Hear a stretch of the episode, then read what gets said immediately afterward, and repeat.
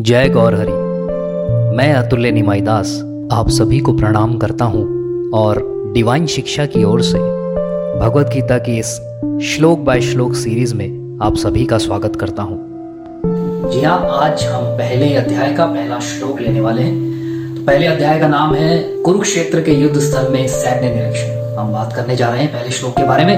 देखिए क्या कहता है। धृतराष्ट्र उवाच धर्म क्षेत्रे कुरुक्षेत्रे संवेतायुयुत्सवः मामकः पांडवाश्चैव किं कुर्वत संजय।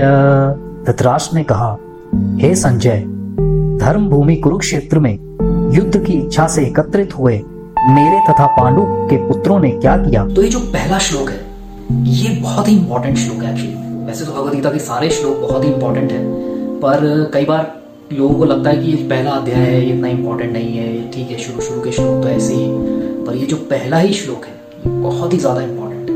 इनमें बड़े अच्छे पॉइंट्स छुपे हुए हैं। तो अगर हम देखें शुरुआत के दो वर्ड्स, धर्म क्षेत्र कुरुक्षेत्र।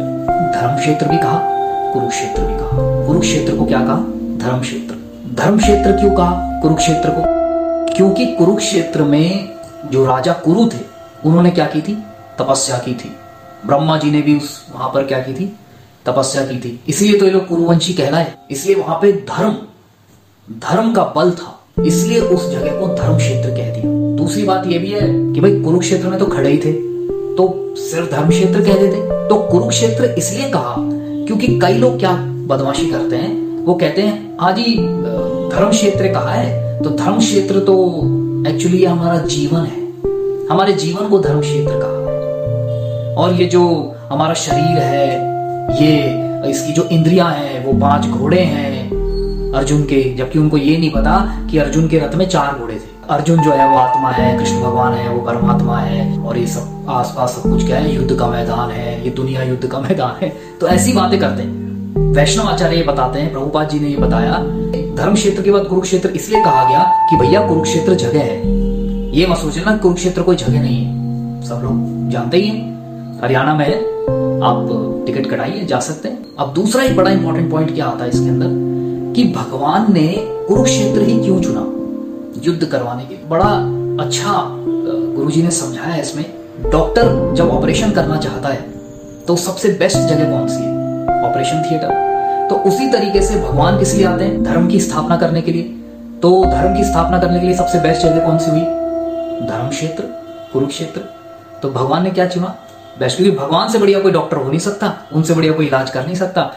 कहने का मतलब यह कि उनसे बढ़िया धर्म को अच्छे से स्थापित कर नहीं सकता। पहले ही श्लोक में ये पहला श्लोक जो है धृतराष्ट्र जी ने कहा, और धृतराष्ट्र ने एक ही श्लोक कहा है। उन्होंने सिर्फ एक ही श्लोक कहा है, पूरे 700 श्लोक है भगवद गीता में, उसमें ये पहला श्लोक ही उन्होंने बोला है। उसके बाद उन्होंने सिर्फ सुना है। उन्होंने प्रश्न क्या किया कि भाई युद्ध की इच्छा से एकत्रित हुए मेरे और पांडु के पुत्रों ने क्या किया। इररिलेवेंट क्वेश्चन नहीं कि भाई आप गाड़ी खरीदने गए हो शोरूम के अंदर और आपका मित्र वहां आपको मिल जाता है और वो आपसे पूछता है अरे यार यहाँ क्या कर रहा है? अरे यार गाड़ी के शोरूम में तो गाड़ी खरीदने आए हो। पर धृतराष्ट्र जी तो बड़े ज्ञानी थे, वो इतना बेवकूफाना प्रश्न कैसे कर सकते हैं? एक्चुअली में प्रभुपाद जी बताते हैं कि उनको डर था। किस बात का डर? कि ये लोग धर्म क्षेत्र में गए हैं, कुरुक्षेत्र में गए हैं, कहीं ऐसा ना हो कि धर्म क्षेत्र के उस धर्म के प्रभाव के अंदर मेरे बच्चे पांडवों से सुलह ना कर लें, कॉम्प्रोमाइज ना कर लें, क्योंकि मेरा जो ये राजस्व है, पूरे धरती का जो राजस्व है, ये क्या होगा? छिन जाएगा। पता लगा उन्होंने आधा बाटली, अरे छोड़ो यार क्यों लड़ना, भाई भाई क्यों लड़े। दुर्योधन का दिमाग घूम जा, वो ऐसा बोले अरे यार हम तो भाई हैं क्यों लड़ते हैं, चलो आधा तुम ले लो आधा हम ले लो। जबकि पांडवों के पास वजह थी युद्ध करने की, क्योंकि उनके पास कुछ भी नहीं था। 5 भाई थे वो, उनके पास कुछ भी कोई जगह नहीं थी रहने के लिए। कृष्ण भगवान क्या गए थे? शांति दूत बन के गए थे कि यार मत करो, 5 गांव दे दो, 5 भाई हैं, एक एक गांव सबको दे दो, पांचों को। पर वो नहीं माना, कहा सुई के बराबर भी जगह नहीं दूंगा। तो कई लोग हैं बड़े अपने आप को बहुत बड़े ज्ञानी समझते हैं जो कहते हैं अरे कृष्ण भगवान ने तो, तुम्हारे कृष्णा ने तो देखो कितनी बड़ी महाभारत करवा दी, युद्ध करवा दिया। पहले शांति दूत बन के भी गए थे वो, कई तिकड़म लगाई थी कि युद्ध ना हो युद्ध ना हो, परंतु दुर्योधन माना नहीं। तो अंत में क्या करना पड़ा? युद्ध लड़ना पड़ा। तो युद्ध भी क्या हुआ था? धर्म और अधर्म के बीच में हुआ था। हमारे जीवन में भी युद्ध चल रहा है, परंतु युद्ध जो है वो बाहर नहीं चल रहा, वो अंदर चल रहा है, मन से चल रहा है। शास्त्र बताते हैं कि हम मन से युद्ध कर रहे हैं। और जो मन से जीत जाता है वो टेंशन फ्री हो जाता है, सेटिस्फाई हो जाता है, हैप्पी हो जाता है, सक्सेसफुल हो जाता है। और जो मन से हार जाता है वो हमेशा चिंता में रहता है, टेंशन में रहता है, डिप्रेशन में रहता है, इनसिक्योरिटीज उसको घेरे रखती है हर समय, और वो अनसक्सेसफुल कहलाता है। चाहे कितना भी उसके पास, उसने कितने भी मटेरियल सक्सेस कितनी भी पा ली हो, परंतु वो अपने आप को सक्सेसफुल नहीं कह सकता, क्योंकि जो खुश नहीं है वो सक्सेसफुल कैसे हो गया। दुर्योधन जो था उससे धृतराष्ट्र को बहुत जबरदस्त अटैचमेंट थी, बहुत जबरदस्त आसक्ति थी, जिसके कारण वो उसकी गलतियों को भी नजरअंदाज करता चला गया। हमारी अपनी लाइफ में भी होता है, क्या होता है देखिए, जब हम अपने बच्चे से बहुत ज्यादा अटैच होते हैं तो हम उसकी गलतियों को भी क्या करते हैं, ओवरलुक कर देते हैं। इंग्लिश में क्या कहते हैं, उसको नजरअंदाज को ओवरलुक कर दिया, ध्यान नहीं दिया, अरे ठीक है कोई बात नहीं बच्चा ही तो है। नहीं, ये गलत है। ये भगवद गीता का पहला श्लोक हमें सिखाता है कि हमें सही और गलत में पहचान करनी आनी चाहिए। हमारा बच्चा है तो क्या हुआ, गलत नहीं हो सकता, बिल्कुल हो सकता है, तो ये हमारा कर्तव्य बनता है। अगर हम माता पिता हैं तो हमारा पूरा कर्तव्य है अपने बच्चे को रोकने का कि वो गलत रास्ते पे ना चला जाए।